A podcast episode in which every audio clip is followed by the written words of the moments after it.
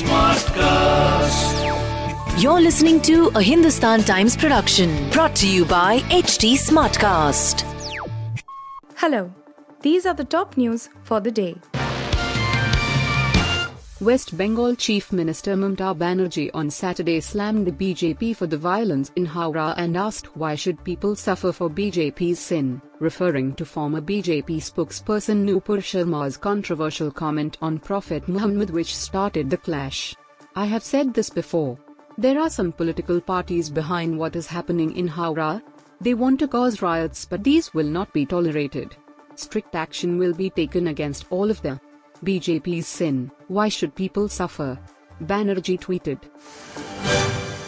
Nearly five independent lawmakers who backed Chief Minister Uddhav Thackeray when he won his first trust vote in the Maharashtra Assembly may have supported the Bharatiya Janata Party in the Rajya Sabha elections, leaders of the Thackeray-led Maharashtra Vikas Aghadi said after the surprise defeat of Shiv Sena's Sanjay Pawar. The ruling MVA coalition had fielded parliamentarian Sanjay Raut and Sanjay Pawar, both from Shiv Sena, former Union Minister Praful Patel and Imran Pratapgarhi against the BJP's Union Minister Piyush Goyal, former Minister Anil Bonde and Dhananjay Mahadik, a former MP. Punjab singer politician Sidhu Moosewala was shot dead last month, just two weeks before he would have turned 29. The young rapper, who had joined the Congress in December ahead of state elections, was much loved for his music in India and Canada, where he had gone as a student.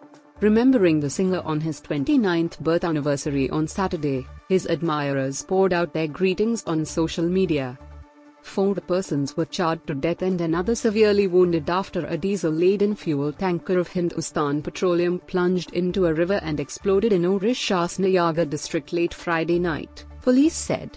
Police officials said the diesel-laden tanker was on its way from Indian Oil Refinery at Paradeep to Pichchikuli of Nayagarh district when the driver lost control of the vehicle at a bridge in Badapand Usar area of Nayagarh district at 1.45 am. Jurassic World Dominion, which brings back the dinosaurs on screen, registered a decent opening at the domestic as well as global box office.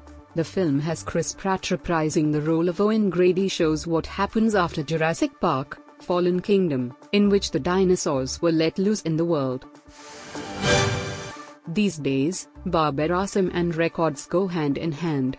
The Pakistan captain is toppling a record in almost every appearance of late, and on Friday, Babar reached another massive feat in men's international cricket history.